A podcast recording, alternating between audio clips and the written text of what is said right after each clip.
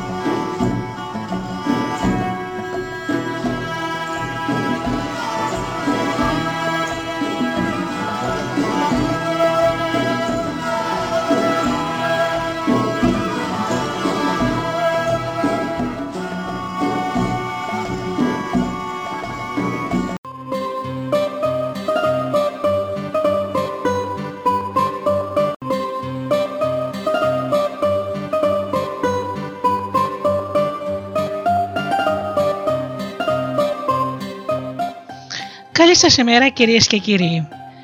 Είναι η εκπομπή «Μύθοι και πολιτισμοί» με τη Γεωργία Αγγελή. Ζωντανά από το στούντιο Δέλτα, το ραδιόφωνο της καρδιάς μας.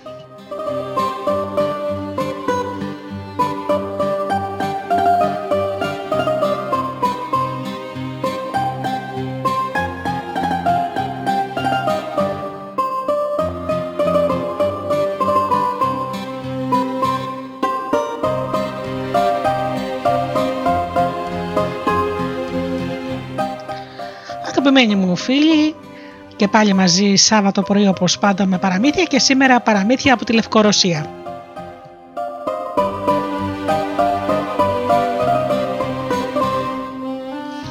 Καλημέρα στους φίλους μας που μας ακούν πληκτρολογώντας www.studiodelta.gr και βρίσκονται εδώ μαζί μας στη σελίδα του σταθμού.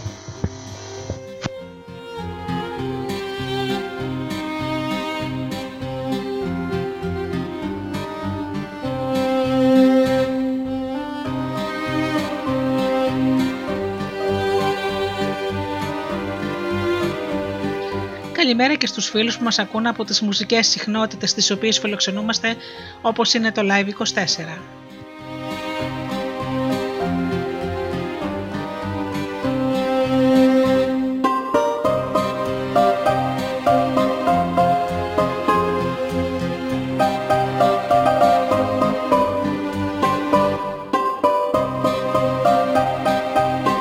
Καλημέρα και στους φίλους που μας ακούν από κινητά και, τα... και tablets.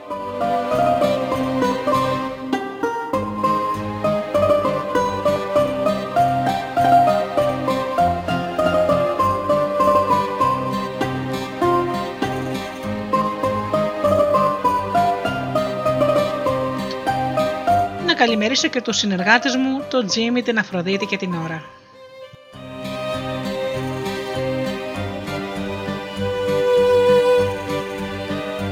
ξεκινάμε με μουσική και μετά αρχίζουμε με τα παραμύθια μας από τη Λευκορωσία.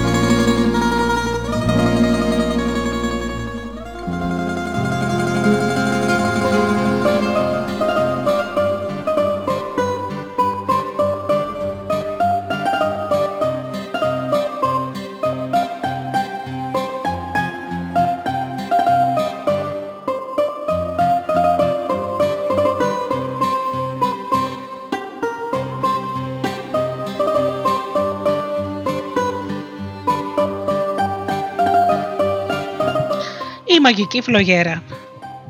Ποιος μπορεί να ξέρει αν αυτή η ιστορία έγινε στα πολύ παλιά χρόνια, ή μήπως δεν ήταν και τόσο παλιά, και έγινε έτσι στα αλήθεια ή όχι; Κανείς πια δεν ξέρει σίγουρα. Έτσι λοιπόν θα διηγηθούμε την ιστορία που έλεγαν οι παππούδες στα εγγόνια τους και εκείνα στα δικά τους εγγόνια. Ήταν κάποτε μια χώρα κάπου μακριά πάνω στη γη και εκεί οι άνθρωποι ζούσαν ειρηνικά και ευτυχισμένα. Η γη που είχαν τους έφτανε και τους περίσευε. Δεν πήρε ο ένας τον άλλον και όταν κάποιος τύχαινε να έχει μπελάδες, οι συνάνθρωποι του τον βοηθούσαν να ξεπεράσει τις δυσκολίες του. Αλλά ήρθε καιρός που εμφανίστηκε ξαφνικά σε αυτή τη χώρα ένα φοβερό και τρομερό φίδι, αυτό απόκτησε τη συνήθεια να τριγυρνά και να κλέβει τα υπάρχοντα των ανθρώπων και μετά να πηγαίνει στη φωλιά του. Έκλειψε τόσο πολλά που δεν ήξερε πια που να τα βάλει. Η φωλιά του δεν ήταν αρκετά μεγάλη, έτσι σκέφτηκε να χτίσει ένα κάστρο. Αλλά δεν ήξερε πώς να το φτιάξει και από πάνω ήταν και τεμπελόφιτο. Δεν είχε μάθει να δουλεύει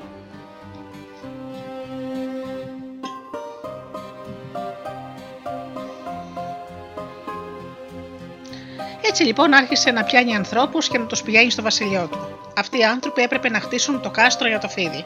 Έπρεπε να σκάψουν βαθιά αυλάκια και να υψώσουν μεγάλους φράχτες. Και διέταξε τους υπηρέτες του, τους φύλακες και τα ψευτοπαλίκαρά του να δέρνουν και να τιμωρούν αλίπητα τους ανθρώπους. Μέρα νύχτα οι άνθρωποι μοχθούσαν για το φίδι. Ζούσαν φτωχικά και καταργόντουσαν την πικρή τους μοίρα και πεθαίνανε πριν την ώρα τους. Το φίδι συνέχισε τη δουλειά του και εχμαλώτιζε όλο και πιο πολλούς ανθρώπους, που με τη σκληρή τους δουλειά χτίζανε αμέτρητα κάστρα, φτιάχναν δρόμου για να τα συνδέουν μεταξύ τους και υψώσανε γερούς φράχτες για να τα προστατεύουν. Οι άνθρωποι πρίζονταν από την πείνα, πεθαίνανε σαν τις μύγες. Τα πράγματα χειροτέρευαν όσο περνούσε ο καιρός και δεν μπορούσε κανείς να ξεφύγει από το φίδι αλλά ήρθε καιρός που το φίδι γέρασε πια και ανήμπορο βαριανάσαινε ξαπλωμένο. Δεν μπορούσε πια να πιάνει τους ανθρώπους και να τους αρπάζει τα υπάρχοντά τους. Εκείνο τον καιρό οι υπηρέτες του φιδιού, οι ψευτοπαλικαράδες φύλακες, είχαν πια μεταβληθεί και οι ίδιοι σε αφεντάδες και άρχισαν να ξεγλιστρούν από τα κάστρα του φιδιού και να κυνηγάν ανθρώπους. Η ζωή τώρα με τους αφεντάδες έγινε ακόμα χειρότερη για τους ανθρώπους από ό,τι ήταν πρώτα με το γέρικο και αδύναμο φίδι. Και πού να κρυφτείς για να μην σε βρουν. Όλη η χώρα γεμάτη από δάφτους.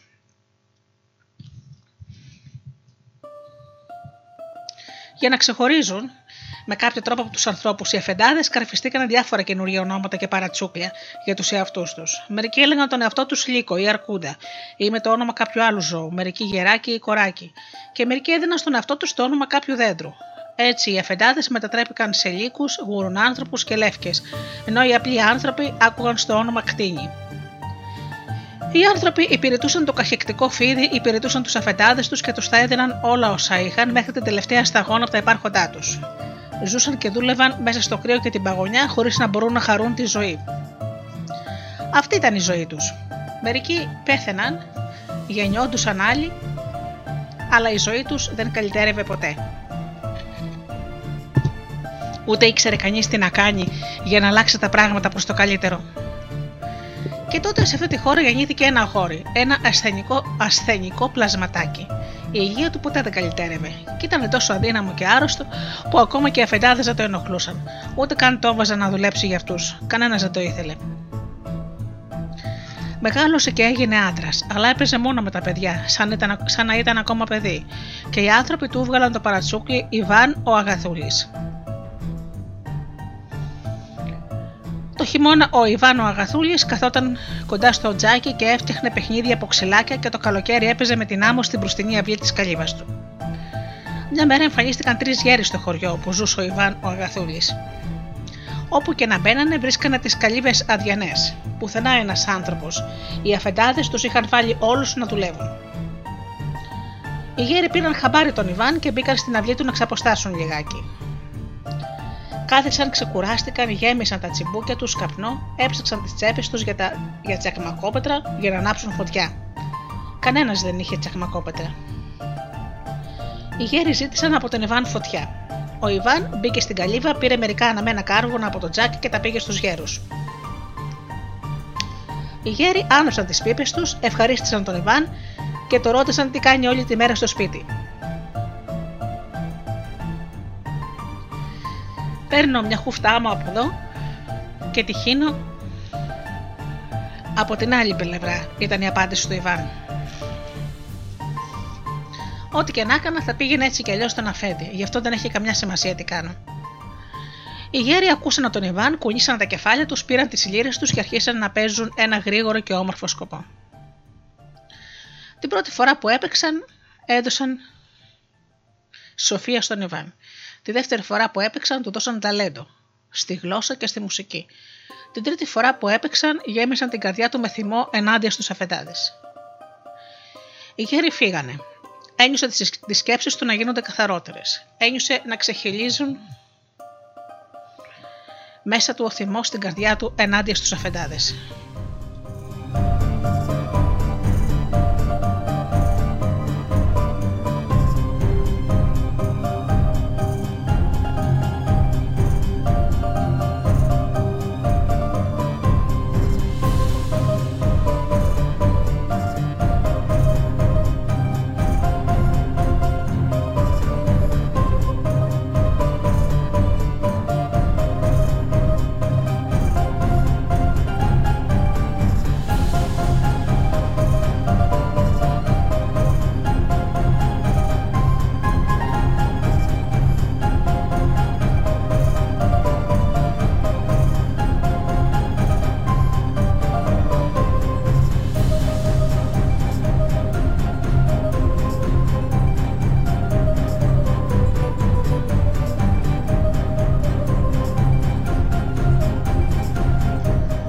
Λοιπόν να ετοιμάζει τα πράγματά του για να φύγει. Θα πήγαινε να δει όλο τον κόσμο.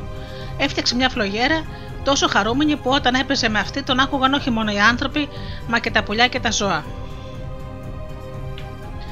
Ο Ιβάν άρχισε να τριγυρνά ανάμεσα στους ανθρώπους, παίζοντας τη μαγική του φλογέρα και λέγοντάς τους την αλήθεια για το φίδι και τα ψευτοπαλίκαρά του. Τα μάτια των ανθρώπων άρχισαν να ανοίγουν μπροστά στην πραγματικότητα.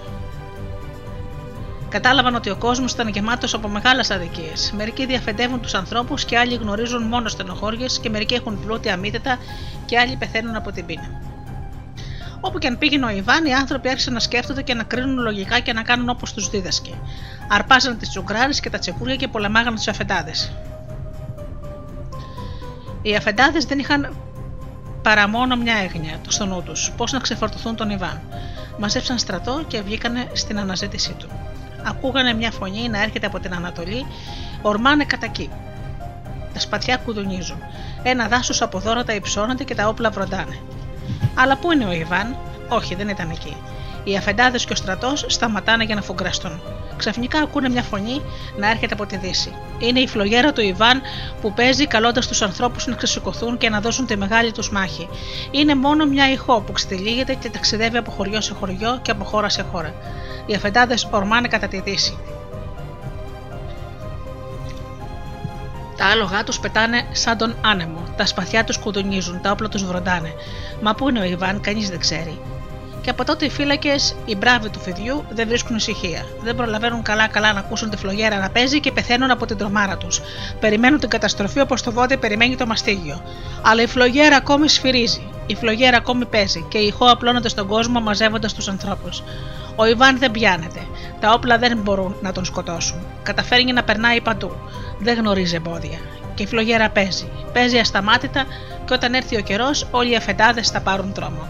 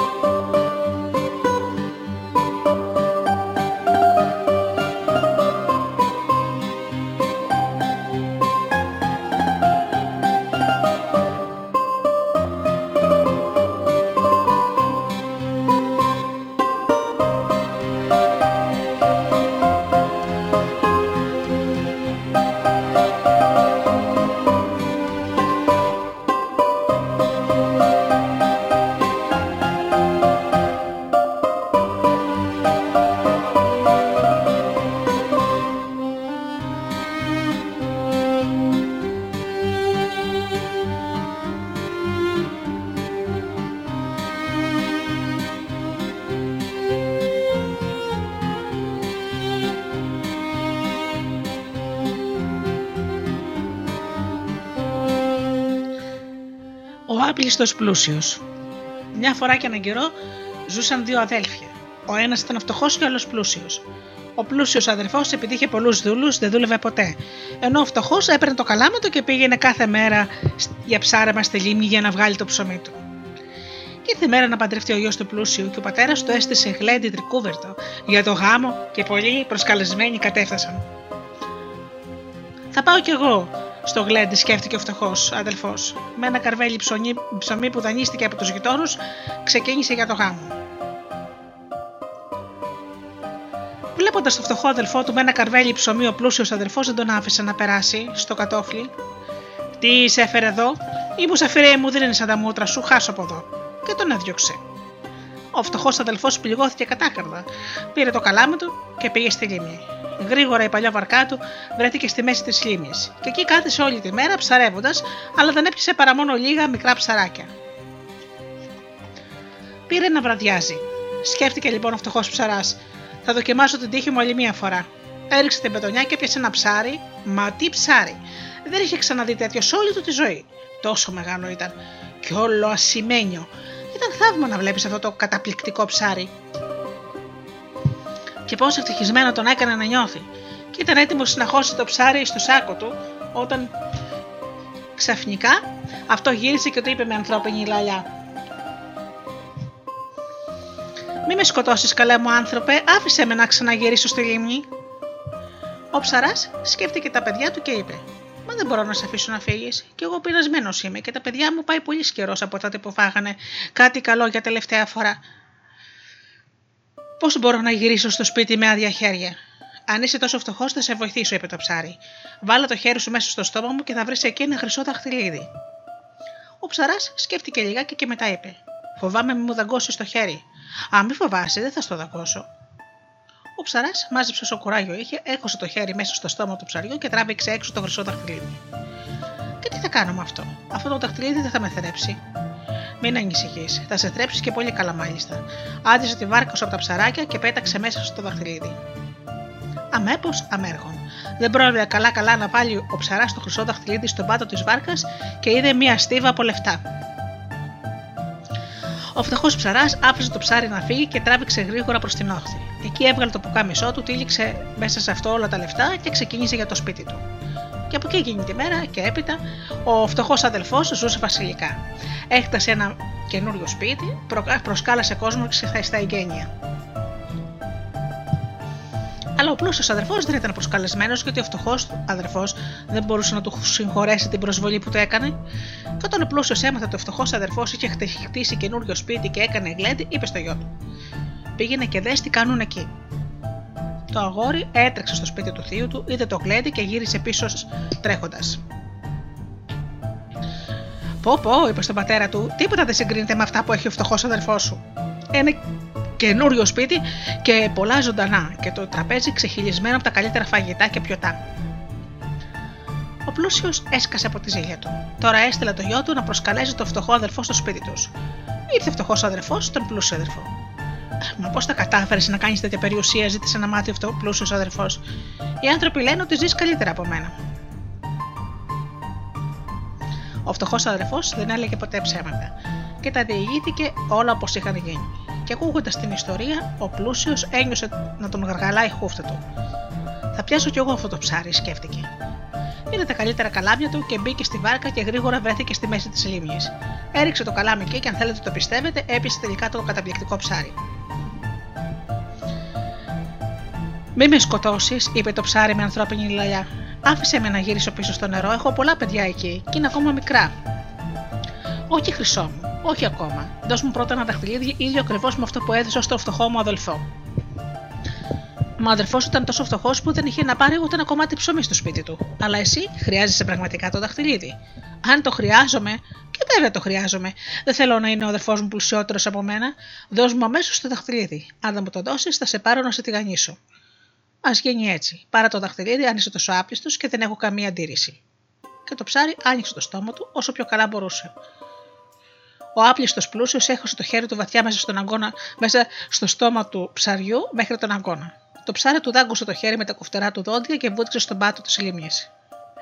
Και ο πλούσιος αδερφός γύρισε σπίτι χωρίς λεφτά, χωρίς χέρι και καλά να πάθει.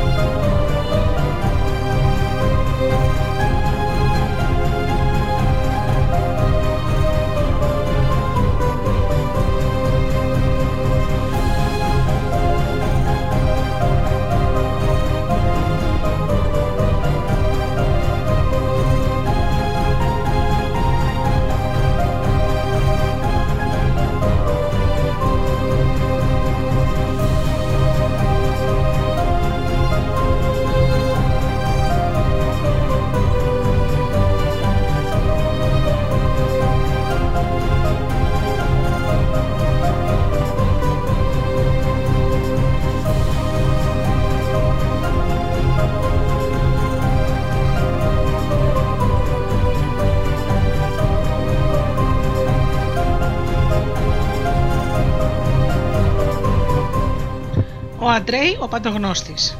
Μια φορά και έναν καιρό ζούσε ο Αντρέι.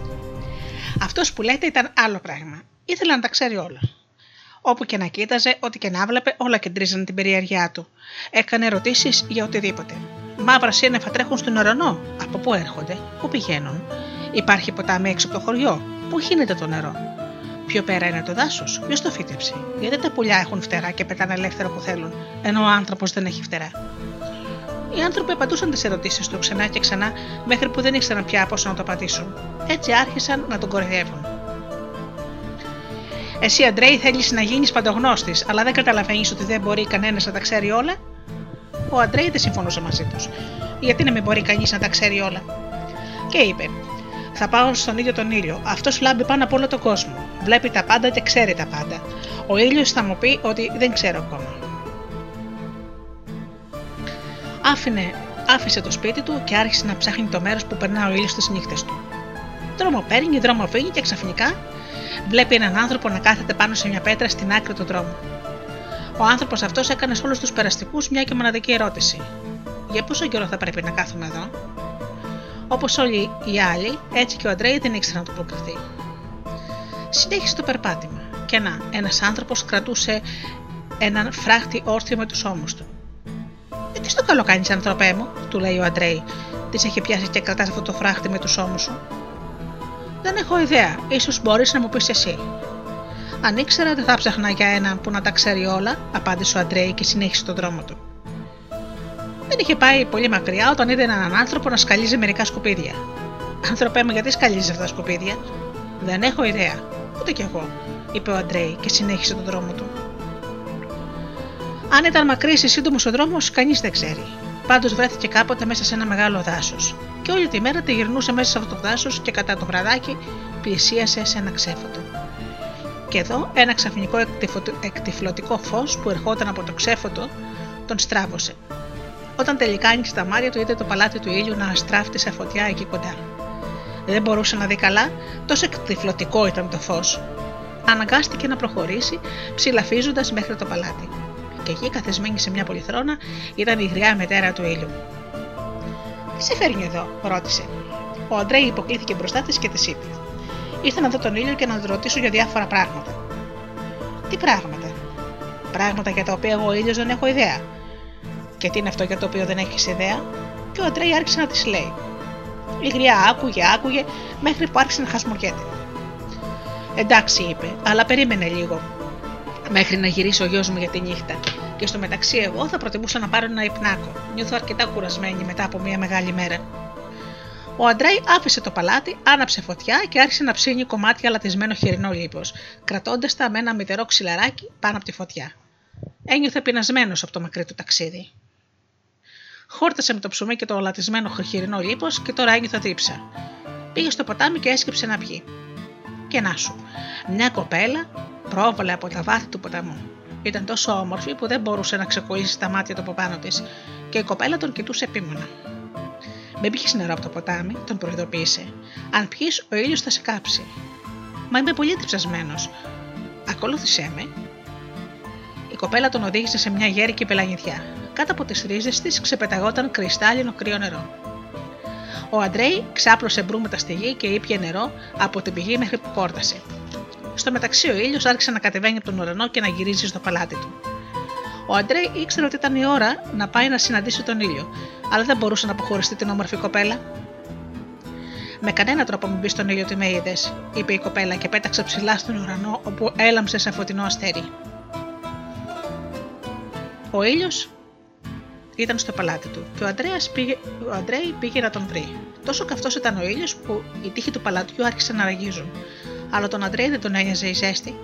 Με το νερό της πηγής που μόλις είχε πιει, ο ήλιος δεν μπορούσε να το κάνει κακό. Κατέβασε μονάχα το σκόφο του μέχρι τα μάτια για να τον προστατέψει. Είπε λοιπόν στον ήλιο γιατί είχε έρθει.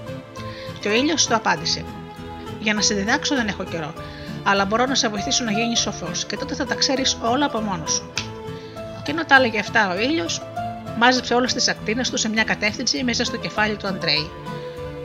Ο Αντρέη ένιωσε αμέσως το κεφάλι του να καθαρίζει και το νου του να φωτίζεται. Συνάμα ένιωθε το κεφάλι του να φλέγεται και την καρδιά του να παγώνει. Άφησε το παλάτι και πεγωμένη το καρδιά του να βασάνιζε. Ξαφνικά θυμήθηκε τη νέα κοπέλα και τον κυρίεψε μεγάλος πόδος όταν την ξαναδεί, που το κεφάλι του άρχισε να γυρίζει. Άρχισε να τη φωνάζει. Το λαμπερό αστέρι έπεσε από τον ουρανό και πήρε την όψη της όμορφης κοπέλας. Μόλις την κοίταξε ο Αντρέι, αμέσως ένιωσε ότι η καρδιά του ήταν και πάλι ζεστή όπως πρώτα. Πήρε την κοπέλα από το χέρι και όλοι και οι δυο μαζί τράβηξαν προς την πατρίδα του. Και ήταν τόσο ευτυχισμένος τώρα που δεν ζήλευε τα πουλιά για τα φτερά τους. Συνάντησαν εκείνο τον άνθρωπο που σκάλιζε τα σκουπίδια, και ο Αντρέι τον κοίταξε και κατάλαβε την αλήθεια. Προσπαθεί να βρεις μερικά χαμένα κέρματα μέσα στα σκουπίδια, είπε στον άνθρωπο. Και χάνεις απλά το χρόνο σου. Θα ήταν καλύτερα να αρχίσεις να δουλεύεις. Θα χρειαστείς λίγο καιρό για να κερδίσεις λεφτά από αυτόν που ξοδεύεις για να βρεις χαμένα νομίσματα. Και ο άνθρωπος τον άκουσε. Παράτησε την άχρηστη επασχόλησή του και άρχισε να δουλεύει και γρήγορα κέρδισε αρκετά για να ξεκινήσει δουλειά σε δικό του κτήμα και να έχει λεφτά και να, για να ξοδεύει. Οι δύο νέοι συνέχισαν να περπατάνε και συνάντησαν τον άνθρωπο που κράταγε το φράχτη στους ώμου του. Ο Αντρέι τον κοίταξε και είπε: Δεν χρειάζεται να στηρίζεις έτσι κάτι που έχεις απίσει, θα ήταν καλύτερα να φτιάξεις ένα καινούριο φράκτη. Ο άνθρωπος άκουσε τη συμβουλή του και στη θέση του του παλιού σαπισμένου φράχτη έφτιαξε ένα καινούριο. Οι δύο νέοι συνάντησαν μετά τον άνθρωπο που καθόταν στην πέτρα και δεν είχε ιδέα για πόσο ακόμα θα έπρεπε να κάθεται εκεί. Ο Αντρέι του είπε: Μην είσαι τόσο εγωιστής, άνθρωπέ μου, άσε και άλλους ταξιδιώτες να καθίσουν στην πέτρα. Ο Αντρέι τον βοήθησε να κατέβει από την πέτρα και οι δύο νέοι κάθισαν απάνω της. Και ο άνθρωπος έτρεξε χαρούμενος στο σπίτι του. Και το νεαρό ζευγάρι ξεκουράστηκε λιγάκι και μετά πήρε πάλι το δρόμο του για την πατρίδα του Αντρέι. Και τότε οι άνθρωποι είναι αυτοί που κάνουν τις ερωτήσεις και ο Αντρέι είναι αυτός που τις απαντά. Και έτσι είναι γνωστός σαν ο Αντρέι, ο παντογνώστης όλου του κόσμου.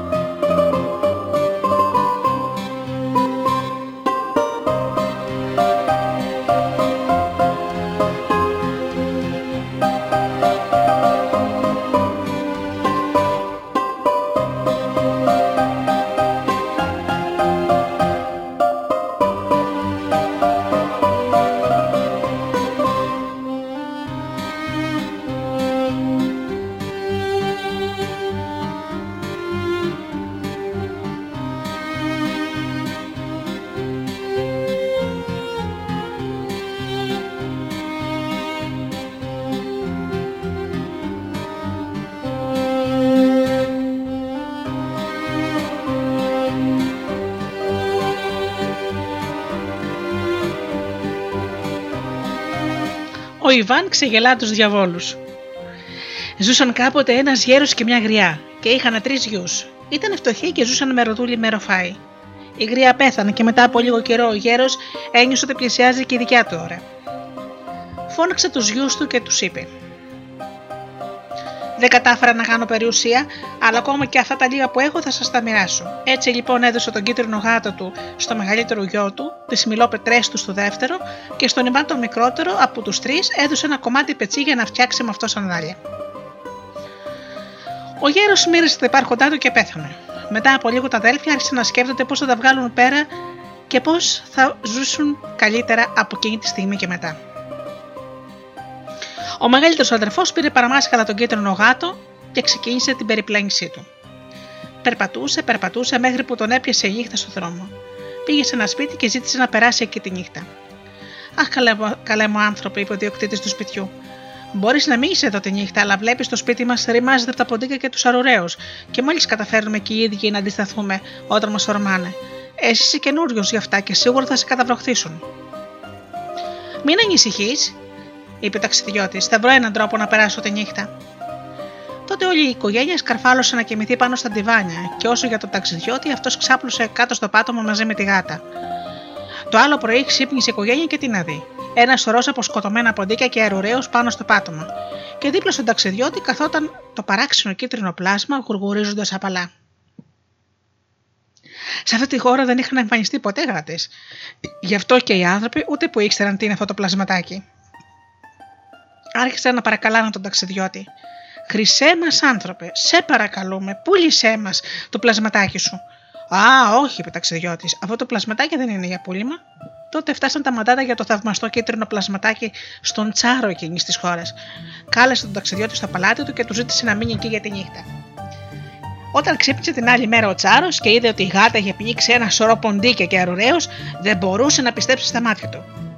Πάρε ό,τι θέλεις, λέει ο Τσάρος, μόνο πούλησέ μα το πλασματάκι σου. Σύμφωνη, είπε ο ταξιδιώτης. Σκέπασε το γάτο μου με ασημένια νομίσματα και μετά μπορείς να τον πάρεις. Ε, τι άλλο να έκανε ο Τσάρος, συμφώνησε. Ο ταξιδιώτης πήρε το γάτο του και τον έκανε να σταθεί στα πισινά του πόδια. Και τώρα μεγαλειότατε ρίχτε ασημένια νομίσματα επάνω του. Ο Τσάρος έριξε όλο το το ασήμι για να σκεπάσει το γάτο. Τότε ο ταξιδιώτης μάζεψε τα σημαίνια νομίσματα και ξεκίνησε για το σπίτι του. Λίγο καιρό μετά άρχισε να καλλιεργεί ένα δικό του κτήμα. Παντρεύτηκε και άρχισε να ζει ευτυχισμένα. Ο δεύτερος αδερφός ήθελε και αυτός να πάει να βρει την τύχη του. Μια μέρα λοιπόν είπε: Έχω διάθεση να βγω μέσα στον απέραντο, απέραντο κόσμο με τις μιλόπετρές μου. σω να μου φέρουν τύχη. Πήρε τις μιλόπετρές του παραμάσχαλα, ξεκίνησε και αυτό στην περιπλάνησή του. Περπατούσε, περπατούσε μέχρι που τον έπιασε η νύχτα στο δρόμο. Κοντά στο δάσος πήρε το μάτι του μια καλύβα. Ο ταξιδιώτης μπήκε μέσα και δεν βρήκε κανέναν. Σκαρφάλωσε σε ένα πάγκο με τις μιλόπετρες και σε λίγο αποκοιμήθηκε. Τη νύχτα όρμησε μια συμμορία ληστών μέσα στην καλύβα. Άδειασαν τις τσέπες τους και άρχισαν να μοιράζουν τα λεφτά μεταξύ τους. Στο μεταξύ ο ταξιδιώτης, καθώς άλλαζε πλευρό, έσπρωξε κατά τύχη τις μιλόπετρές του. Πέσανε χάμω με ένα τρομακτικό πάταγο. Οι ληστέ, πεθαμένοι από το φόβο τους, το έβαλαν στα πόδια και άφησαν τα λάφυρά τους στην καλύβα. Ο ταξιδιώτης κατέβηκε από τον βάγκο που κοιμότανε και μάζεψε όλα τα λεφτά και γύρισε σπίτι. Λίγο καιρό αργότερα άρχισε ο δεύτερος αδερφός να, να ζει καλά.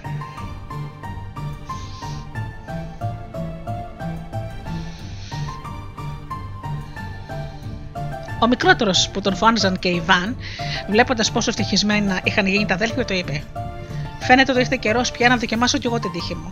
Πήρε λοιπόν το πετσί και βγήκε στον απέραντο κόσμο. Και περπατούσε, περπατούσε μέχρι που τα σανδάλια του έλειωσαν. Κάθεσε σε μια ξέρα στη μέση ενός βάλτου και άρχισε να κόβει λωρίδες από το πετσί για να φτιάξει καινούργια σανδάλια. Ξαφνικά ένας διάβολος ξεπήδηξε από το βάλτο. Παρακολούθησε για λίγο τον Ιβάν και μετά του είπε: Τι κάνεις εδώ, Ιβάν, δεν μπορείς να δεις μόνος σου, φτιάχνω ένα σκηνή. Και τι το θες το σκηνή, για να τραβήξω εσάς τους διαβόλους μέσα από το βάλτο και να σας πουλήσω στην αγορά. Είστε πολύ μαζεμένοι εδώ, έτσι θα βγάλω αρκετά λεφτά για να χτίσω ένα καινούριο σπίτι. Α, περίμενε, Ιβάν, σε παρακαλώ, σταμάτα να το κάνεις αυτό.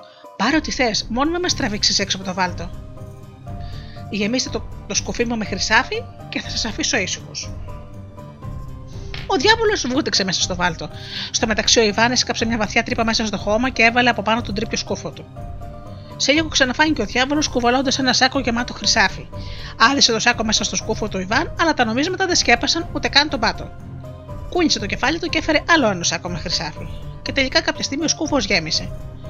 Σήκωσε τώρα το σκούφο σου, είπε ο διάβολος στον Ιβάν, και θα σε βοηθήσω αν είναι πάρα πολύ βαρύς. Μη σε νοιάζει, απάντησε ο Ιβάν, θα τα καταφέρω μόνος μου. Αλλά ο διάβολος επέμενε να σηκώσει ο Ιβάν το σκούφο μπροστά του. Σήκωσε λοιπόν ο Ιβάν το σκούφο και ο διάβολος είδε την τρύπα γεμάτη χρυσά νομίσματα. Α, ώστε έτσι, είπε ο διάβολος οργισμένος. Με κορόιδεψες. Θα πάω στον αρχηγό των διαβόλων και αυτός θα πει τι πρέπει να γίνει. Πήγε λοιπόν στον αρχιδιάβολο και του τα είπε όλα. Αυτός, για να τελειώνει στα γρήγορα με τον Ιβάν, έστειλε τον ισχυρό, τον πιο δυνατό τον διάβολο. Ο ισχυρός πήδηξε μέσα στο βάλτο και είπε στον Ιβάν: Θα παλέψουμε. Όποιος νικήσει θα κερδίσει το χρυσάφι. Σύμφωνοι; Ο Ιβάν τον κοίταξε. Δεν, είναι, δεν θα είναι εύκολο να σε νικήσω, σκέφτηκε. Ωστόσο ο Ιβάν δεν έδειξε το φόβο του, κοίταξε γύρω του και είδε μια αρκούδα ξαπλωμένη κάτω από ένα έλατο. Κοίτα να δεις, είπε ο Ιβάν. Νομίζω ότι μετά τον αγώνα μας δεν θα μπορέσεις να πάρεις τα πόδια σου. Γι' αυτό θα καλύτερα να παλέψεις πρώτα με τον παππού μου. Να του, κάτω από το έλατο. Πήγαινε και μέτρησε τη δύναμή σου μαζί του. Ο διάβολος έτρεξε στην αρκούδα. Ε, εσύ, παλιόγυρε, για σήκω να παλέψουμε. Η αρκούδα σηκώθηκε και βούτυξε το διάβολο και άρχισε να τον κάνει λιώμα με τα δυνατά της πόδια. Ο διάβολος της ξέφυγε και γλίτωσε παρατρίχα. Πήγε τρέχοντας στον αρχιδιάβολο να το πει πόσο φοβερά δυνατός ήταν ο παππούς του Ιβάν. Τότε στάθηκε από το, στάλθηκε από τον αρχιδιάβολο στον Ιβάν ο γρήγορος, ο καλύτερος δρομέας. Πήδηξε έξω από το βάλτο και είπε στον Ιβάν: Θέλω να παραβγούμε στο τρέξιμο. Όποιος ξεπεράσει τον άλλον θα κερδίσει όλο το χρυσάφι. Ο Ιβάν κοίταξε γύρω και πήρε το μάτι του ένα λαγό κάτω από το θάμνο. Εντάξει, αλλά πριν τρέξεις μαζί μου, πήγαινε πρώτα να δοκιμάσεις να ξεπεράσεις το μικρότερό μου γιο.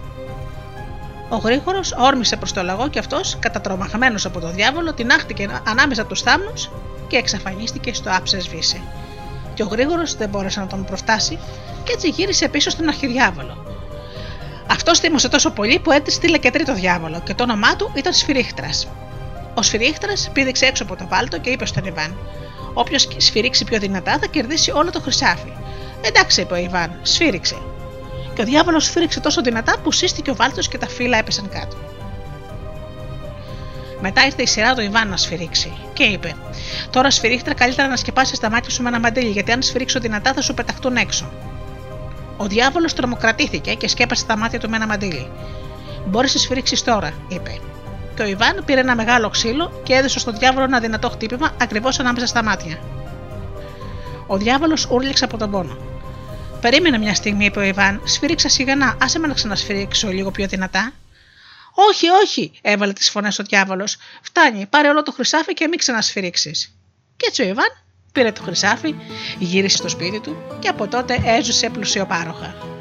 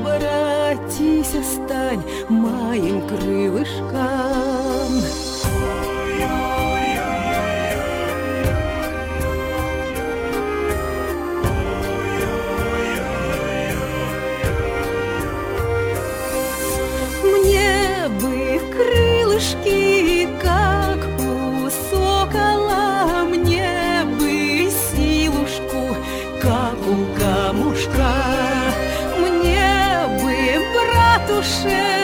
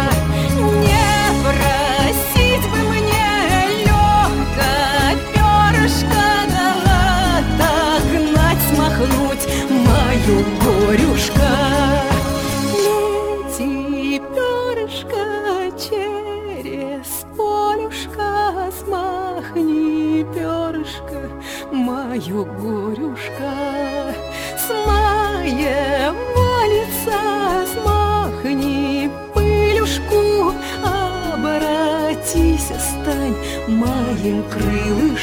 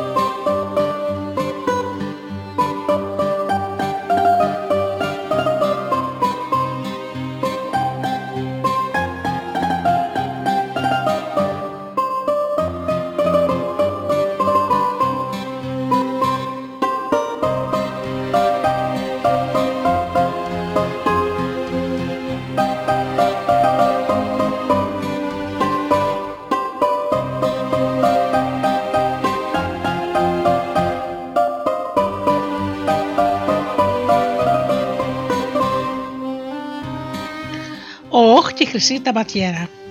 Ήταν μια φορά και έναν καιρό ένα ερφανό αγόρι, ο Γιάνκα, γιος δασοφύλακα. Η μητέρα του και ο πατέρας του είχαν πεθάνει και δεν είχε κανένα συγγένη. Έτσι βρέθηκε να ζει μόνος μέσα σε ένα δάσος στην καλύβα των γονιών του. Για να κάνει τη ζωή του πιο χαρούμενη, πήρε ένα παρδαλό γάτο για να ζουν παρέα. Ο γάτος του έγινε πιστός σύντροφος, όπου και να πήγαινε ο κυριό του από κοντά κι αυτός. Μια μέρα ο Γιάνκα πήγε να μαζέψει ξύλα. Ο γάτος Όπως συνήθως τον πήρε από πίσω. Ο Γιάννικα μάζεψε μερικά κλαδιά, τα άδεσε όλα μαζί και κουβάλισε το δεμάτι στο σπίτι. Ενώ ο γάτος έστελνε μαζί του ένα μικρό ξερόκλαδο. Ο Γιάνκα κουράστηκε, κάθισε, κάτω από ένα, κάθισε πάνω σε ένα κούτσερο και σκέφτηκε πόσο σκληρή ήταν για αυτόν η ζωή σε αυτόν τον κόσμο. Αναστήραξε βαριά και σιγοψιθύρισε. Όχ, όχ. Οι λέξεις δεν είχαν προλάβει καλά-καλά να βγουν από το στόμα του και να σου. Ένας γεράκος με μακριά γενιάδα ξεπετάχτηκε κάτω από το κούτσουρο. Πες μου νερά, γιατί με φώναξες; Ο Γιάνκα κοίταξε τον γεράκο και είπε με φοβισμένη φωνή: Μα δεν σε φώναξα, παππού. Τι θα πείτε με φώναξες; Εγώ δεν βαρκιακού. Δύο φορές επανέλαβα στο όνομά μου. Όχ, όχ. Τώρα πες μου την επιθυμία σου και θα εκπληρωθεί. Ο Γιάνκα σκέφτηκε για μια στιγμή και είπε: Δεν έχω καμιά επιθυμία, αλλά είμαι πολύ πεινασμένος. Αν σου περισσεύει λίγο ψωμί, θα μπορούσες να μου δώσεις ένα κομμάτι. Ο Όχ ξαναχώθηκε κάτω από το κούστρο και μετά από λίγο έφερε ένα κομμάτι ψωμί και ένα πιάτο λαχανόσουπα. Ορίστε, φάε, του λέει. Και ο ορφανός Γιάνκα έφαγε μέχρι που χόρτασε. Τάισε και το γάτο του και υποκλήθηκε βαθιά στο γέρο. Ευχαριστώ πολύ, παππού, για το γεύμα. Είχα πολύ καιρό να φάω κάτι τόσο νόστιμο έριξε το δεμάτι τα ξύλα στην πλάτη του και ξεκίνησε για την καλύβα του ευτυχισμένος. Πέρασε μια μέρα, πέρασε δεύτερη μέρα και ξανά νιώσε πεινασμένος. Ο Γιάνκ, ο Γιάνκα θυμήθηκε το γεράκο. Θα ξαναπάω σε αυτόν και θα δοκιμάσω τον τύχη μου. σω μου δώσει πάλι κάτι να φάω. Ο Γιάνκα έφτασε στο μέρος που είχε δει το γεράκο και κάθεσε πάνω σε ένα κούτσουρο και φώναξε το όνομά του. Όχ. Ο γέρος ξεπετάχτηκε από το κούτσουρο. Πες μου την επιθυμία σου, ναι, ο Γιάνκα υποκρίθηκε βαθιά. Είμαι επενασμένος, παππού, μήπως θα μπορούσες να μου δώσεις ένα κομμάτι ψωμί; Σε ένα δευτερόλεπτο μέσα, ο γέρος του φέρε ένα κομμάτι ψωμί και ένα πιάτο λαχανόσουπα. Και από τότε έτσι γινότανε. Όποτε ήθελε ο Γιάνκα να φάει, πήγαινε στο γέρο. Αλλά κάποτε αντί για γεύμα, ο, γε, ο γεράκος του έφερε μια χρυσή ταμπακέρα.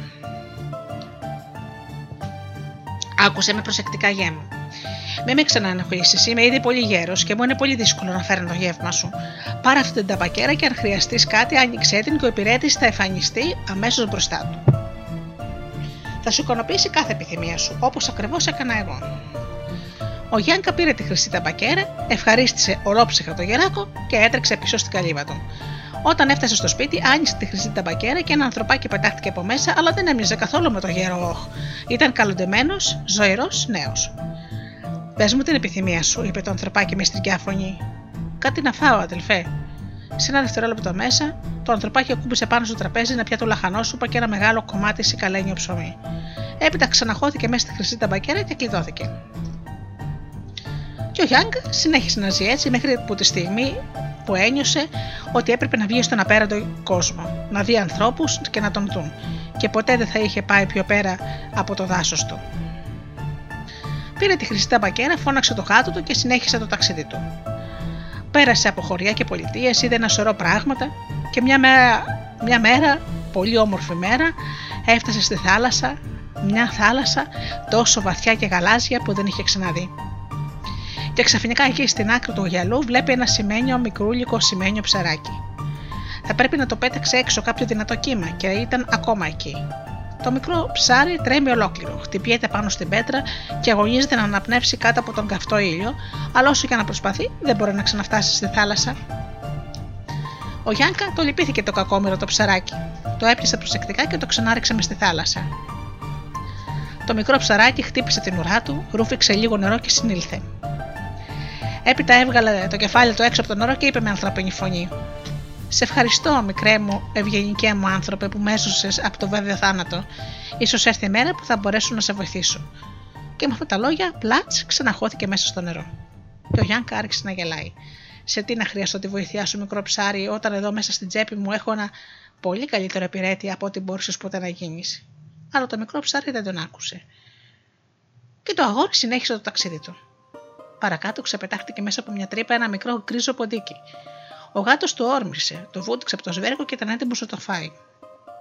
Ο Γιάνκα λυπήθηκε το μικρό ποντίκι. Ήταν άνθρωπος που συμπονούσε τον καθένα, γιατί ποτέ του δεν ξεχνούσε πόσο σκληρή ήταν πρώτα η δικιά του ζωή. Έπιασε το ποντίκι, το χάιδεψε απαλά και το έβαλε στην τσέπη του. Μετά έβγαλε ένα ξεροκόμματο από τον πόγο του και του είπε: Φάε, είσαι πεινασμένος, έτσι δεν είναι; Και το ποντίκι ηρέμησε και άρχισε να τσιμπολογάει το ξεροκόμματο. Ο Γιάνκα περπάτησε γυαλό-γυαλό. Στο μεταξύ άρχισε να σουρουπώνει. Ώρα να ψάξει μέρος για να περάσει τη νύχτα. Και να, ψηλά πάνω στο βουνό βλέπει ένα παλάτι. Αυτό δεν είναι για μένα, σκέφτηκε. Δεν θα με αφήσουν να μπω εκεί μέσα και συνεχίζει να περπατάει.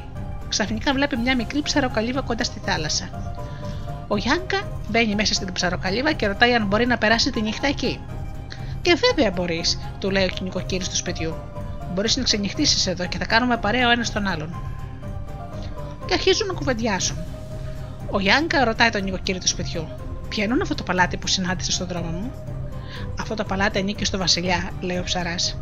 Ο Βασιλιάς ο ίδιος ζει εκεί. Πριν από λίγο καιρό τον βρήκε μια μεγάλη δυστυχία. Μέσα στη νύχτα ήρθε πετώντας ένας δράκος και άρπαξε την κόρη του και την πήγε στο μαγεμένο νησί. Ούτε από στεριά, ούτε από θάλασσα μπόρεσε κανείς να το πλησιάσει. Και ο Βασιλιάς τώρα μαραζώνει.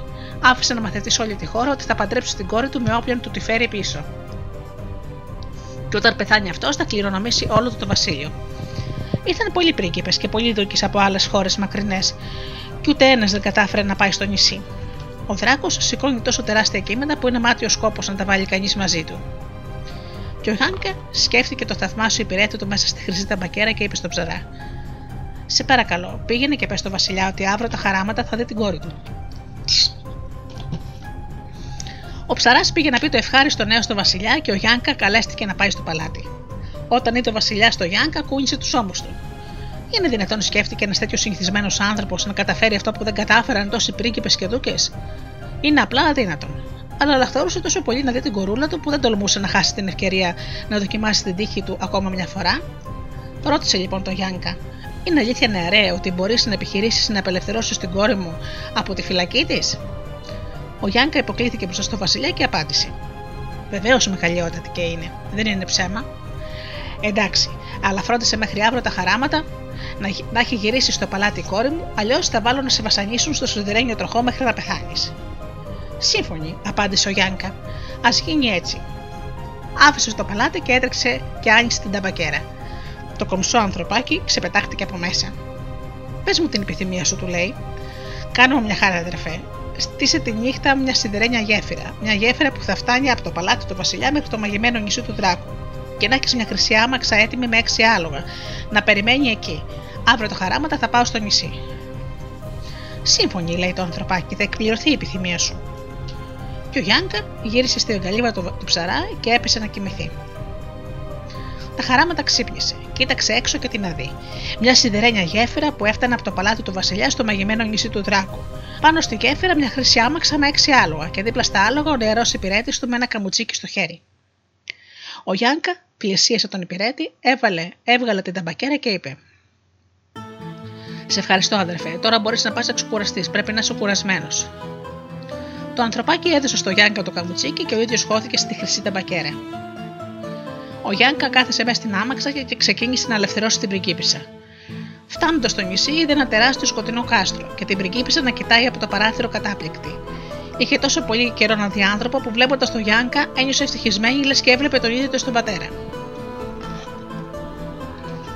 Ποιος είσαι και γιατί ήρθες εδώ; Μην κάνεις ερωτήσεις υψηλοτάτη, απαντάει ο Γιάνκα. Γρήγορα στην άμαξα στο παλάτι του πατέρα σας. Αυτά τα λόγια έκαναν την πριγκίπισσα ακόμα πιο ευτυχισμένη. Μα δεν μπορώ να βγω από την πόρτα. Αυτός ο καταρμένος δράκος κοιμάται εκεί. Τη νύχτα πετάει εδώ και εκεί ψάχνοντας για τη λία του και την μέρα ξαπλώνει στην πόρτα και ξεκουράζεται. Τότε πήρα από το παράθυρο. Φοβάμαι. Και ο Γιάνκα άπλωσε τα χέρια του. Πήδα. Και η πριγκίπισσα πήδηξε από το παράθυρο κατευθείαν στην αγκαλιά του. Ο Γιάνκα την έπιασε, την έβαλε μέσα στο αμάξι και έτρεξε πετώντας στο παλάτι του Βασιλιά. Ακούγοντας ένα κρότο, ο δράκος ξύπνησε, πετάχτηκε πάνω και κοίταξε ένα γύρο. Η πριγκίπισσα ήταν φευγάτη. Έτρεξε αμέσως να, την, να την βρει τόσο γρήγορα που η γέφυρα σύστηκε κάτω από τα πόδια του και το στόμα του ξερνούσε φωτιά. Ο Γιάνκας στράφτηκε για, για μια στιγμή και κοίταξε πίσω του. Ο δράκος μέσα σε ένα σύννεφο καπνού έτρεχε πίσω τους. Τους είχε σχεδόν φτάσει. Ο Γιάνκα μαστίγωσε τα άλογα του.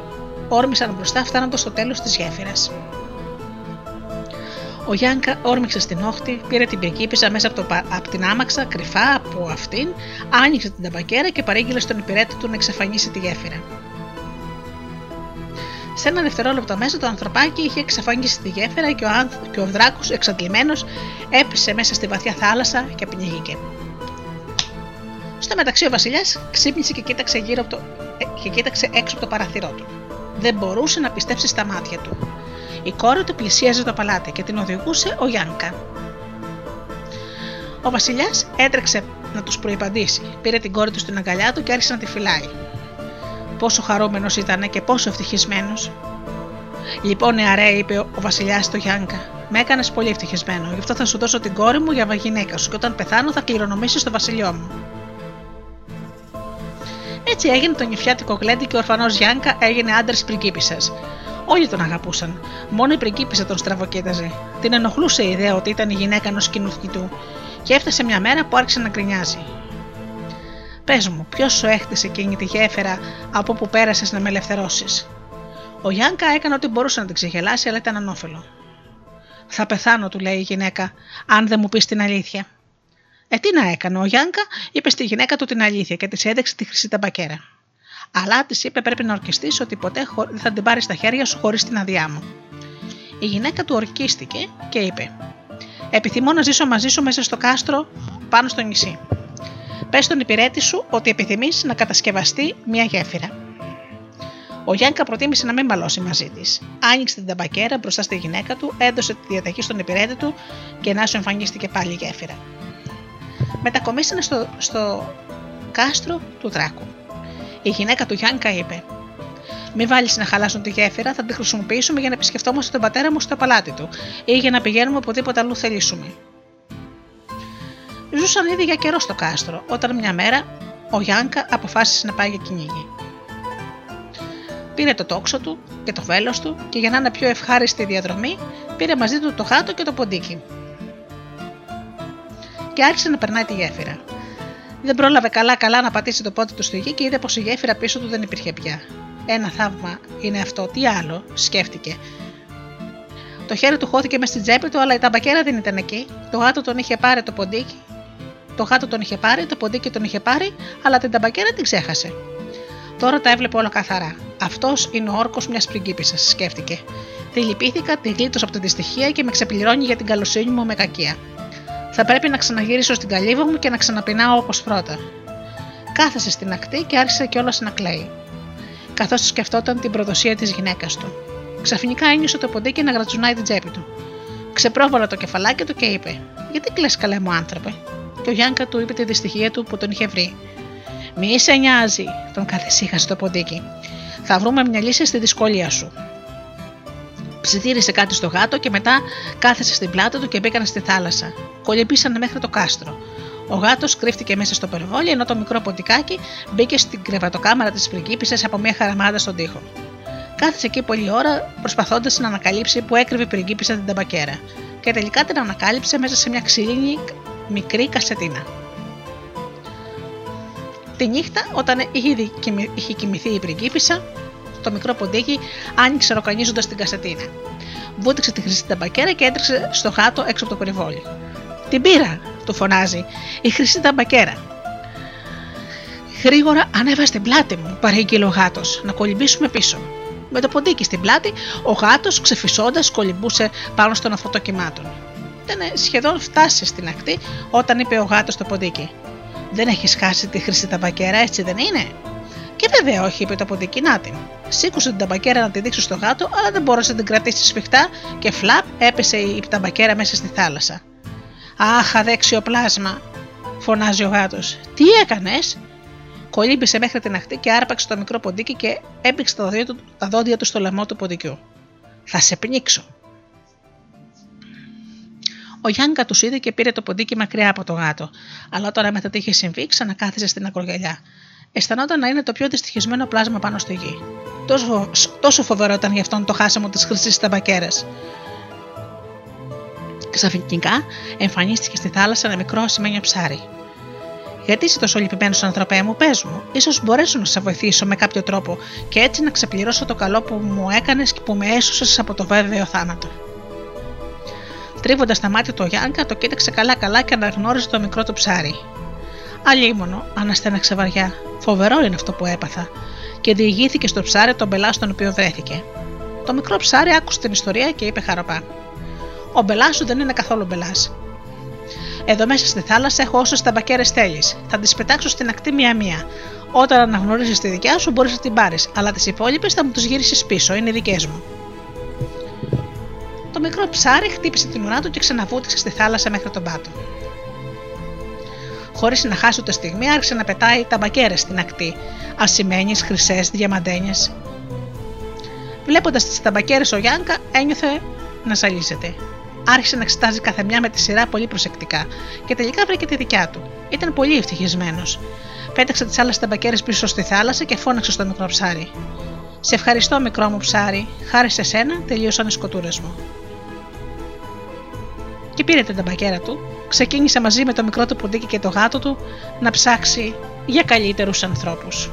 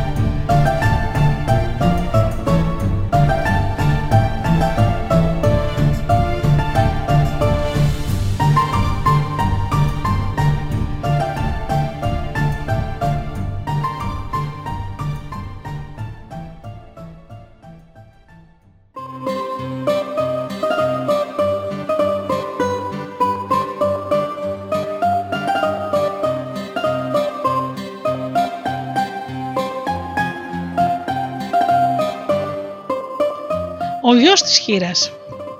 Μια μέρα έπεσε μεγάλη συμφορά στη χώρα. Το φίδι, φοβερός κεραυνό με τα εννιά κεφάλια, εμφανίστηκε ξαφνικά και έκλεψε τον ήλιο και το φεγγάρι από τον ουρανό. Τι θλιμμένοι που ήταν οι άνθρωποι και πώς τρινούσαν για την κακή τους μοίρα, πόσο σκοτεινά και κρύα ήταν χωρίς τον ήλιο. Σε εκείνο το μέρος της γης ζούσε μια φτωχιά γυναίκα και ο πετάχρονος γιος της. Υποφέρανε και από την πείνα και από το κρύο. Η ζωή είναι πολύ δύσκολη για τη χείρα. Η μόνη της παρηγοριά είναι ότι ο γιος της μεγαλώνοντας θα γινόταν ένα έξυπνο και τολμηρό αγόρι.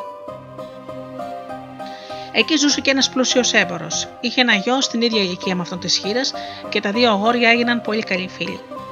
Μόλις ξύπναγε ο γιος του εμπόρου, έτρεχε στην καλύβα της χείρας, όπου τα δύο αγόρια παίζανε στο φως του κεριού. Μετά έτρεχαν έξω για να παίξουν στο δρόμο ή στο ποτάμι, όπως κάνουν όλα τα μικρά παιδιά. Μια μέρα ο γιος της χείρας είπε στο γιο του εμπόρου: Αχ, αν μπορούσα μόνο να τρώω το ίδιο καλό φαΐ που τρως κι εσύ, θα γινόμουν δυνατός και ισχυρός και θα πουλέμαγα και θα νικούσα αυτό το τέρας, το φοβερό κεραυνό. Θα του περνά τον ήλιο και το φεγγάρι και θα τα ξανακρεμούσα στον ουρανό. Ο γιος του εμπόρου πήγε στο σπίτι και είπε στον πατέρα του αυτά που του είπε ο γιος της χείρας. Είναι απίστευτο, είπε ο κατάπληκτος έμπορας. Πήγαινε και φώναξε τον έξω στο δρόμο. Θέλω να τον ακούσω να το λέει αυτό με τα ίδια μου τα αυτιά. Πήγε ο γιος του εμπόρου στο φίλο του και τον φώναξε έξω να παίξουνε. Πεινάω, είπε ο γιος της χείρας, και δεν υπάρχει ούτε ένα κομμάτι ψωμί στο σπίτι.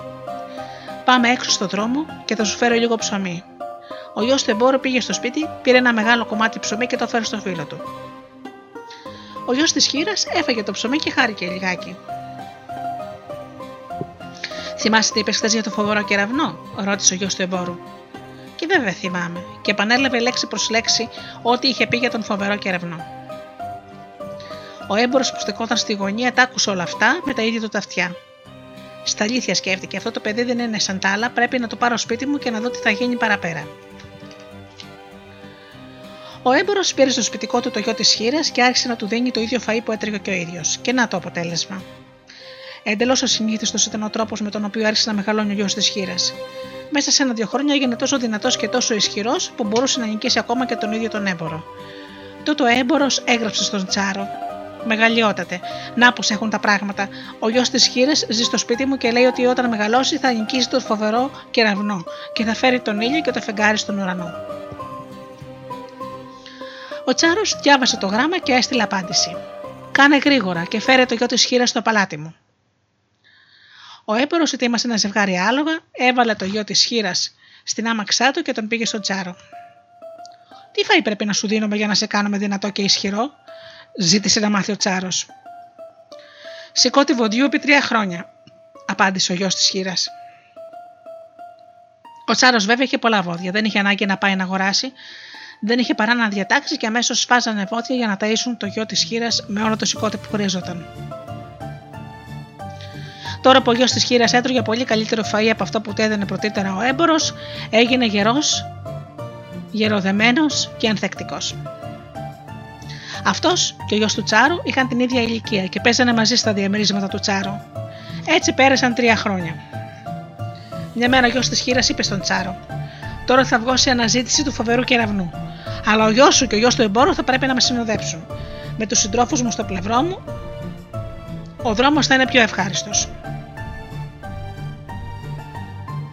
Καλά, ας γίνει έτσι, συμφώνησε ο Τσάρος. Θα σε συνοδέψουν. Μπορείς να έχεις ό,τι επιθυμήσεις, αλλά πρέπει να νικήσεις το τέρας. Έστειλε γράμμα στον έμπορο, λέγοντάς του ότι ο γιος του θα, θα έπρεπε να έρθει στο παλάτι. Ο, ο έμπορο δεν ήθελε να αφήσει το γιο του να πάει σε αυτό το μεγάλο και μακρινό ταξίδι, αλλά δεν μπορούσε όμως να διαφωνήσει και με τον Τσάρο. Ο γιος του εμπόρου έφτασε στο παλάτι του Τσάρου. Και τότε ο γιος της χείρας είπε στο γιο του Τσάρου: Πες στον πατέρα σου να μου φτιάξει ένα ρόπολο που να ζυγίζει 200 λίμπρες. Έτσι θα έχω κάτι για να διώχνω τουλάχιστον τα σκυλιά. Φοβάμαι, ξέρεις τα σκυλιά. Και για μένα, είπε ο γιος του εμπόρου, ένα ρόπολο που να ζυγίζει όχι λιγότερο από 100 λίμπρες. Και εγώ, είπε το Τσαρόπουλο, είμαι χειρότερος λοιπόν από εσάς. Και εγώ θα χρειαστώ ρόπολο. Το δικό μου θα ζυγίζει 70 λίρες.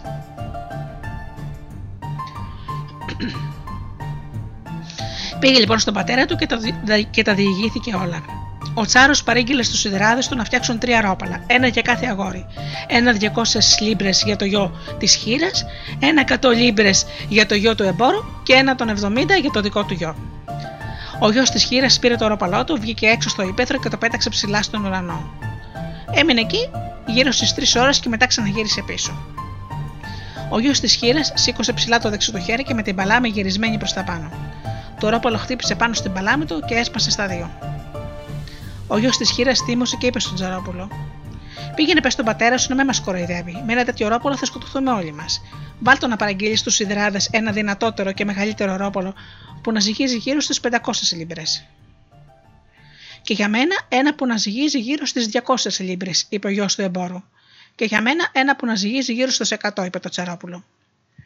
Πήρε τον πατέρα του, πήγε στον πατέρα του και του είπε τι έπρεπε να γίνει. Ο Τσάρος διέταξε τους σιδεράδες να παρουσιαστούν μπροστά του.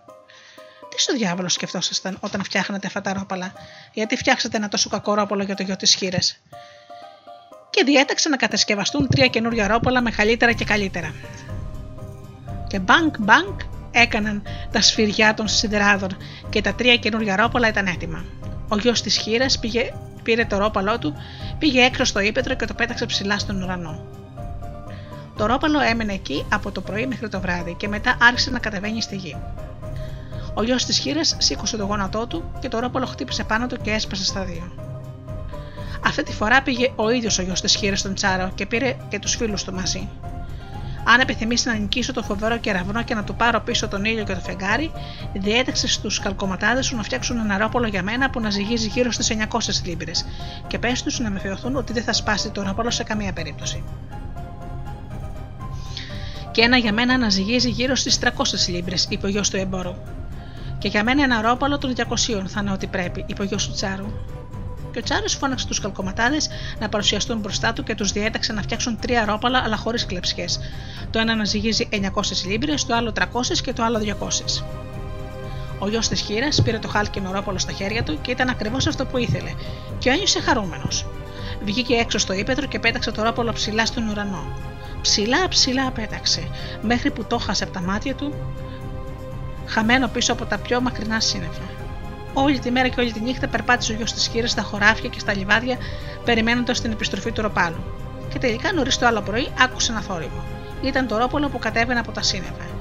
Ο γιος της χείρας ετοιμάστηκε, τέντωσε τον ώμο του και το ρόπολο χτύπησε πάνω του και κύλησε στο χώμα. Αυτό είναι, ό,τι μπορώ να ονομάσω ένα πραγματικό ρόπαλο. Με ένα τέτοιο ρόπολο μπορώ να πάω οπουδήποτε και να πολεμήσω τον δόλιο φοβερό κεραυνό. Ο γιος του εμπόρου και το τσαρόπουλο ήταν και αυτοί ευχαριστημένοι. Τα ρόπαλά τους αρέσανε και σε αυτούς. Οι χαλκοματάδες τα είχαν φτιάξει πολύ καλά. Το γιος της χείρας είπε στους φίλους του: Πηγαίνετε να αποχαιρετήσετε τους πατεράδες σας, είναι ώρα να φύγουμε. Και ο γιος του Τσάρο έφυγε, αλλά το έμπορα όχι. Γιατί να χάνω καιρό, είπε. Τον αποχαιρέτησα όταν τον άφησα για να έρθω εδώ. Τα γόρια ξαναμαζεύτηκαν και ξεκίνησαν το ταξίδι τους. Πέρασαν από ένα βασίλειο, πέρασαν από ένα δεύτερο και από ένα τρίτο και έφτασαν σε μια γέφυρα φτιαγμένη από κορμούς κομμένους. Και εκεί κοντά είδαν μια καλύβα. Ελάτε, είπε ο γιος της χείρας, ας μείνουμε εδώ για το βράδυ και μετά ξεκουραζόμαστε για κανένα δυο μέρες. Μπήκανε στην καλύβα και είδαν μια μικρόσωμη γριούλα με μια ανέμη. Τα χώρια τη χαιρετήσανε και τη ρωτήσανε αν μπορούσαν να περάσουν τη νύχτα στην καλύβα της. Έχουμε κάνει πολύ δρόμο, γιαγιά, και είμαστε πολύ κουρασμένοι. Και βέβαια μπορείτε να περάσετε εδώ τη νύχτα, είπε η Γριούλα. Όποιος ταξιδεύει δεν κουβαλάει το σπίτι του στην πλάτη του και γιο της χείρας άρχισε να κουβεντιάζει με την γριούλα και έμαθα ότι είχαν φτάσει στο βασίλειο του τρομερού φιδιού του, του φοβερού κεραυνού. Αυτό ακριβώς ψάχναμε. Πλησίασε η νύχτα και ο γιος της χείρας σκέφτηκε. Θα μπορούσε κανείς να μας επιτεθεί ευνηδιαστικά, γι' αυτό καλό θα ήταν να βάλουμε φρουρό στη γέφυρα για τη νύχτα. Έστειλε λοιπόν το τσαρόπουλο να σταθεί φρουρός. Το τσαρόπουλο έφτασε στη γέφυρα και άρχισε να πηγαίνει πάνω κάτω. Μετά σκέφτηκε, γιατί στέκομαι εδώ περιμένοντας μήπως περάσει κανείς με άλογο ή πεζός, καλύτερα να πάω στην κάτω γέφυρα, εκεί θα μπορώ να ξαπλώσω. Το είπε και το έκανε. Πόσο ήσυχα και σίγουρα ήταν εκεί. Στο μεταξύ, ο γιος της χείρα δεν είχε ύπνο. Πρέπει να πάω να δω, σκέφτηκε, αν το τσαρόπουλο φυλάει σκοπός. Τα μεσάνυχτα πήγε στη γέφυρα, κοίταξε γύρω-γύρω, αλλά δεν βρήκε φρουρό. Ενώ έψαχνε για το τσαρόπουλο, είδε το τεκέφαλο φίδι, το φοβερό κεραυνό να έρχεται και κυνηγεί. Στο μεσαία κεφάλι του πάνω καθόταν ένα ανοιχτομάτικο γεράκι. και από δίπλα του έτρεχε το γοργοπόδαρο λαγωνικό του. Μόλις πάτησε το λογό του πάνω στη γέφυρα, άρχισε να κλιμετρίζει. Ο σκύλος άρχισε να γαβίζει και το γεράκι έβγαλε μια κροξιά. Ο φοβερός κεραυνό χτύπησε το λογό του ανάμεσα στα αυτιά. Ε, εσύ παλιάλογο, γιατί κλιμετρίζει. Βρωμόσκυλο, γιατί γαβγίζεις, και εσύ παλιογεράκι, γιατί κρώσει έτσι; Αν είναι ο εχθρός μου αυτός που μυρίζεται, αποκλείεται να είναι εδώ κοντά. Δεν έχω παρά ένα εχθρό και ζει σε ένα μακρινό βασίλειο στην άλλη άκρη της γης. Είναι ο γιος της χείρα. Ούτε το ίδιο κοράκι δεν θα μπορούσε να φέρει τα κοκαλά του μέχρι εδώ. Το, κοκα... το, το κοράκι δεν έφερε τα κόκκολα αυτού του καλού παλικαριού μέχρι εδώ, ήρθε ο ίδιος. Και το φίδι φοβήθηκε. Εσύ ο γιος της χείρα. Ναι, εγώ είμαι. Λοιπόν, τι πρόκειται να κάνεις, πόλεμο ή ειρήνη; Δεν ταξίδεψα τόσο μακριά για να κάνω ειρήνη μαζί σου, αλλά για να σε, πο... να σε πολεμήσω, άθλιε διάβολε. Και τότε προετοίμασε το έδαφος για την πάλη. Φώναξε το φίδι. Ο γιος της χείρα απάντησε: Εσύ το χρειάζεσαι, εσύ το ετοιμάζεις. Εσύ έχεις τρία κεφάλια, εσύ μπορείς να αναπνεύσεις τριπλά, ενώ εγώ έχω μόνο ένα κεφάλι. Φύσηξε λοιπόν εσύ. Εγώ δεν είμαι μαθημένος σε πολυτέλειες, μπορώ να παλέψω ακόμα και σε φραγμένο χώμα. Ο φοβερός κεραυνό ξεπέζεψε το λογό του, φύσηξε τρεις φορές και ισοπαίδωσε τη γη μέχρι τρία μίλια μακριά. Άρχισαν να παλεύουν. Τρεις ώρες βάσταξε η πάλι. Ο γιος της χείρας έκοψε τα τρία κεφάλια του φοβερού κεραυνού και τον κατατρόπωσε. Το άλογο το άφησε ελεύθερο στα πράσινα λιβάδια. Το λαγωνικό και το γεράκι τα άφησε να φύγουν στο ύπεθρο και ο ίδιος γύρισε στην καλύβα και έπεσε για ύπνο. Το πρωί το τσαρόπουλο γύρισε από την νυχτερινή του βάρδια. Λοιπόν, συνέβη τίποτα τη νύχτα, ζήτησε να μάθει ο γιος της χείρας. Μήπως τυχόν πέρασε κανείς πεζώσει πάνω σ' άλογο; Όχι, κανένας. Όλη τη νύχτα ούτε πολύ δεν πέταξε, απάντησε το τσαρόπουλο, ούτε καν από μακριά. Δεν μπορώ να βασιστώ σε ένα συντροφέ μου, αυτό είναι σίγουρο, σκέφτηκε ο γιος της χείρας. Προφανώς πρέπει να βασιστώ περισσότερο στον εαυτό μου. Την επόμενη νύχτα έστειλε το γιο του εμπόρους να σταθεί φρουρός στη γέφυρα. Ο γιος του εμπόρου περπάτησε πάνω κάτω στη γέφυρα και σκέφτηκε: Γιατί να ρισκάρω το κεφάλι μου εδώ πάνω, καλύτερα να χωθώ κάτω από τη γέφυρα και να κοιμηθώ. Και αυτό ακριβώς έκανε. Τα μεσάνυχτα πάνω στη γέφυρα πήγε ο γιος της χείρας να δει αν ο σύντροφός του φύλαγε σκοπός. Κοίταξε από εδώ, κοίταξε από εκεί. Κανένας τον ορίζοντα. Ξαφνικά είδε τον, εξάφαλο, τον εξακέφαλο φοβερό κεραυνό να έρχεται καλπάζοντας προς τη γέφυρα. Το άλογο του σηκώθηκε στα πισινά του πόδια και χλιμίτησε δυνατά. Το λαγωνικό του γάβησε, το γεράκι έβγαλε μια κροξιά. Ο φοβερός κεραυνός χτύπησε το αλογό του ανάμεσα στα αυτιά. Ε, εσύ παλιάλογο, γιατί χλιμητρίζεις έτσι, και εσύ προμόσκυλο, γιατί γαυγίζεις, και εσύ παλιογεράκι, γιατί κρόζεις; Δεν υπάρχει εχθρός κοντά μου που να μπορεί να τα βάλει μαζί μου. Υπάρχει ένας, είναι αλήθεια, αλλά ζεις σε ένα μακρινό βασίλειο στην άλλη άκρη της γης. Είναι ο γιος της χείρα, αλλά ούτε το ίδιο το κοράκι δεν θα μπορούσε να φέρει τα κοκαλά του μέχρι εδώ. Και ο γιο της χείρας είπε: Το κοράκι δεν έφερε τα κόκαλα του καλού παλικαριού, ήρθε ο ίδιος. Εσύ ο γιος της χείρας εδώ; Ναι, εδώ είμαι. Και εσύ να πας στο διάβολο. Λοιπόν, τι πρόκειται να κάνεις, πόλεμο ή ειρήνη; Δεν ταξίδεψα τόσο μακριά για να κάνω ειρήνη μαζί σου, διαβολικό πνεύμα, αλλά για να σε πολεμήσω. Θα σε συμβούλευα για τις χείρες να κάνεις ειρήνη, αλλιώς θα σε σκοτώσω, φώναξε το φίδι. Και ο γιος της χείρε απάντησε: Όταν θα με έχει σκοτώσει, τότε μίλα. Και τότε προετοίμασε το έδαφος για την πάλη, φώναξε το φίδι. Εσύ το χρειάζεσαι, εσύ να το ετοιμάσεις. Εσύ έχεις έξι κεφάλια, εγώ μόνο ένα. Εγώ μπορώ να κάνω και χωρίς αυτό. Είμαι γιος ενός φτωχού χωρικού και δεν είμαι μαθημένος σε πολυτέλειες, μπορώ να παλέψω ακόμα και σε βρεγμένο χώμα. Ο φοβερός κεραυνό ξεπέζεψε το άλογο του, φύσηξε με τα έξι κεφάλια του στη γη και η γη ισοπεδώθηκε μέχρι έξι μίλια μακριά. Και άρχισε να παλεύουν. Έξι ώρες παλεύανε. Ο γιος της χείρας έκοψε ένα-ένα τα έξι κεφάλια του φοβερού κεραυνού. Το άλογο το άφησε ελεύθερο στα πράσινα λιβάδια, το λαγωνικό και το γεράκι τα άφησε να φύγουν στην ύπεθρο και ο ίδιος γύρισε στην καλύβα και έπεσε για ύπνο. Το πρωί γύρισε ο φρουρός, ξύπνησε το γιο της χείρας και είπε: Είναι αδύνατο να κοιμηθεί κανείς πολύ σε ένα παράξενο τόπο. Όσο για σένα, για μένα δεν έκλεισα μάτι όλη τη νύχτα. Ούτε σε αυτό το σύντροφο μπορώ να βασιστώ, σκέφτηκε ο γιος της χείρας. Πρέπει να βασιστώ μόνο στον εαυτό μου. Και ξανάρθε η νύχτα. Ο γιος της χείρας έστειλε τη γριούλα να κοιμηθεί στη συνταποθήκη εκεί που φύλαγε τη σοδιά της. Μετά κάρφωσε ένα μαχαίρι στον τοίχο, έβαλε ένα γυάλινο κύπελο από κάτω και είπε στους φίλους του: Αν δείτε να τρέχει αίμα από το μαχαίρι μέσα στο κύπελο, θα πρέπει να έρθετε να με βοηθήσετε. Οι φίλοι του δεν έπρεπε να αποκοιμηθούν, γι' αυτό τους έδωσε μια τράπουλα και τους είπε να παίξουν. Δεν πρόλαβε να διαβεί το κατόφλι και είχαν κιόλας πετάξει τα χαρτιά τους και έπεσαν για ύπνο. Ο γιος της γύρας έφτασε στην γέφυρα και άρχισε η νυχτερινή του βάρδια. Ακριβώς στις 12 τα μεσάνυχτα, ο φοβερός κεραυνός με τα 9 κεφάλια, το μεγαλύτερο από τα φίδια, ήρθε προς τη γέφυρα καλπάζοντας. Πάνω στο στήθος του έλαμπε το φεγγάρι και πάνω στο μεσαίο του κεφάλι άστραφτε ο ήλιος. Το άλογο του έπεσε στα γόνατα και άρχισε να χλιμητρίζει δυνατά. Το λαγωνικό γάβισε και το γεράκι έβγαλε μια κροξιά. Ο φοβερός κεραυνό χτύπησε το λογό του ανάμεσα στα αυτιά.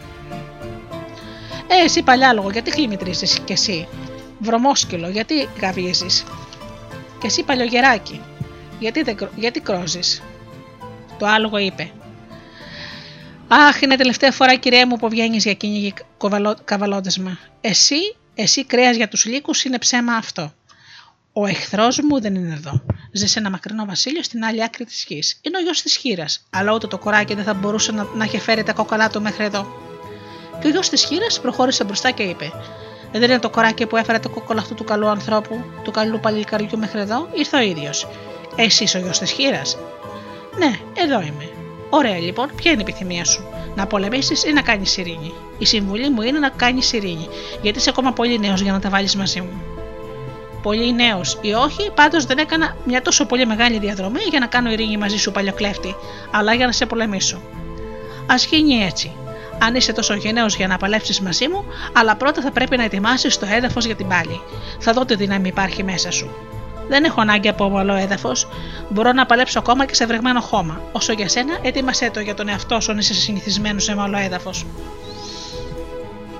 Ο φοβερός κεραυνός ξεπέστρεψε από το λογό του, ανέπνευσε βαθιά και το έδαφος ισοπεδώθηκε μέχρι 9 μίλια μακριά. Και άρχισε να παλεύουν.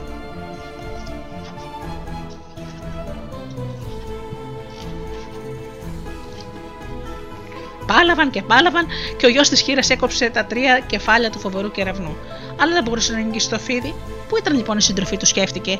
Είναι δυνατόν να κοιμούνται; Και ο γιος της χείρας ζήτησε από το φοβερό κεραυνό ένα διάλειμμα. Ακόμα και οι τσάροι και οι βασιλιάδες σταματάνε για λίγο να ξεκουραστούν όταν παλεύουν. Α κάνουμε και εμείς το ίδιο.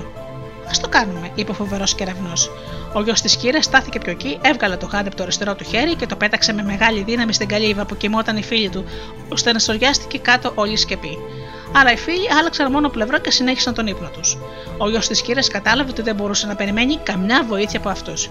Και το πάλαμα ξανάρχισε και συνεχιζόταν για ώρα πολύ, και ο γιος της χείρα έκοψε άλλα τρία από τα κεφάλια του φοβερού κεραυνού. Στεκόταν χωμένος στο γόνατο μες στα αίματα, αλλά δεν μπορούσε να κόψει και τα άλλα τρία κεφάλια. Ξαναζήτησε μια ανάπαυλα. Δεν τρέχει με σένα, φώναξε ο φοβερός κεραυνός. Γιατί συζητάς τόσο συχνά ανακοχή; Δεν έχουμε λοιπόν αρκετή ώρα. Ε, καλά, ας ξεκουραστούμε λιγάκι. Ο γιος της χείρας διάλεξε μια στιγμή που ο εχθρός δεν πρόσεχε και πέταξε και το άλλο του γάντι στην καλύβα. Η καλύβα σύστηκε ολόκληρη, αλλά οι φίλοι του συνέχισαν να κοιμούνται. Μετά από μια μικρή διακοπή, ο αγώνας ξανάρχισε. Ο γιος της χείρας ήταν σχεδόν μέχρι τη μέση μέσα στα αίματα, αλλά δεν μπορούσε να κόψει τα κεφάλια που απομένανε, δεν είχε πια δύναμη. Στο μεταξύ άρχισε να χαράζει. Οι φίλοι του ίσως κοιμηθήκαν αρκετά μέχρι τώρα και σκέφτηκε ο γιος της χείρας: Είναι ανάγκη να του ειδοποιήσω ακόμα μια φορά. Ξαναείπε στον φοβερό κεραυνό. Ακόμα και οι τσάροι και οι βασιλιάδες τον παλεύουν, σταματάνε για λίγο. Α ξεκουραστούμε λοιπόν άλλη μια φορά και μετά θα παλέψουμε στο τέλος και ο φοβερός κεραυνός ένιωθε και αυτός πολύ αδύναμος. Σύμφωνοι, ας ξεκουραστούμε. Ο γιος της χείρας έβγαλε την πότα από το αριστερό του πόδι και την πέταξε πάνω στην καλύβα. Η μπότα χτύπησε στην καλύβα και η καλύβα έφυγε από τη θέση της ολόκληρη. Οι φίλοι πετάχτηκαν με τα κρεβάτια τους και είδαν το κύπελο γεμάτο αίμα, μέχρι πάνω, που είχε στάξει πάνω από το μαχαίρι. Είναι ολοφάνερο, είπανε. Ο φίλος μας είναι σε άσχημα, άσχημα μπλεγμένος. Βούτυξαν τα οροπαλά τους και ορμήσανε στη γέφυρα και τότε του είδε ο φοβερό κεραυνό και άρχισε να τρέμει ολόκληρος. Αχ, για τη σχήρα, τώρα καταλαβαίνω γιατί ζήτησες ανακοχή και έβγαλες την πότα σου από το αριστερό σου πόδι, με ξεγέλασες. Οι τρεις φίλοι άρχισαν να χτυπάνε τον φοβερό κεραυνό τόσο δυνατά που δεν ήξερε σε ποιον να επιτεθεί. Έκοψαν τα, τρία, τα υπόλοιπα κεφάλια και αυτό ήταν το τέλος του φοβερού κεραυνού. Πήρε τότε ο χειριός της χείρας στον ήλιο και το φεγγάρι και τα κρέμασε απάνω στον ουρανό. Και αμέσως φώτισε παντού επάνω στη γη. Και οι άνθρωποι βγήκαν στους δρόμους πανηγυρίζοντας και απολαμβάνοντας με τα μάτια τους και ζεσταίνοντας τα κορμιά τους στον ήλιο.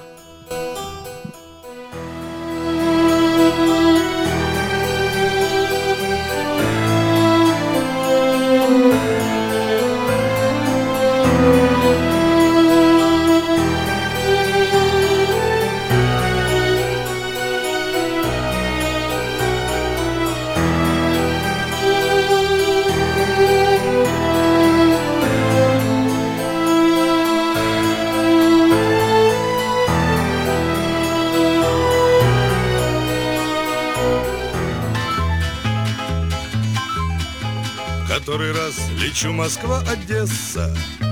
Опять не выпускают самолет. А вот прошла вся в синем стюардесса, как принцесса Надежная, как весь гражданский флот. Над Мурманском ни туч, ни облаков И хоть сейчас лети до Ашхабада Открытый Киев, Харьков, Кишинев. И Львов открыть, но мне туда не надо. Сказали мне, сегодня не надейся Не стоит уповать на небеса. И вот опять дают задержку рейса на Одессу. Теперь обледенела полоса. А в Ленинграде с крыши потекло. И что мне не лететь до Ленинграда? В Тбилиси там все ясно, там тепло. Там чай растет, но мне туда не надо. Я слышу, ростовчане вылетают А мне в Одессу надо позарез. Но надо мне туда, куда три дня не принимают И потому откладывают рейс. Мне надо, где сугробы намело Где завтра ожидают снегопада А где-нибудь все ясно и светло. Там хорошо, но мне туда не надо. Отсюда не пускают, а туда не принимают Несправедливо грустно мне, но вот нас на посадку скучно стюардесса приглашает Надежная, как весь гражданский флот. Открыли самый дальний уголок В который не заманят и награды. Открыт закрытый порт Владивосток. Париж открыт, но мне туда не надо Слетим им, распогодится теперь, запреты снимут. Напрягся лайнер, слышен визг турбин. Сижу как на иголках, но вдруг опять не примут. Опять найдется множество причин. Мне надо, где метели туман Где завтра ожидают снегопада. Открыли Лондон, Дели, Магадан.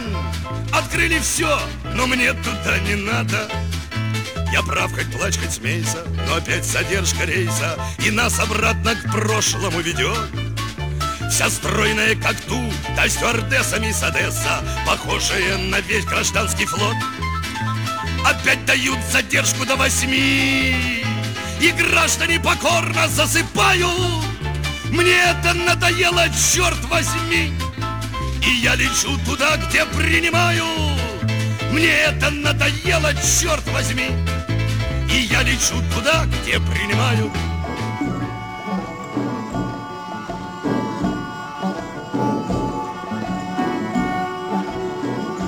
Αγαπημένοι μου φίλοι, η εκπομπή Μύθοι και Πολιτισμοί με τη Γεωργία Αγγελή έχει φτάσει στο τέλο τη. Σα ευχαριστώ θερμά για αυτέ τι δύο ώρε που ήμασταν εδώ μαζί στο στούντιο Δέλτα.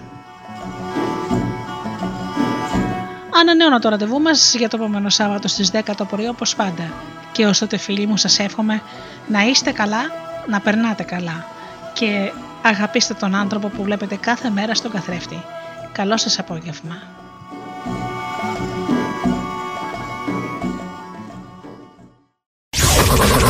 studiodelta.gr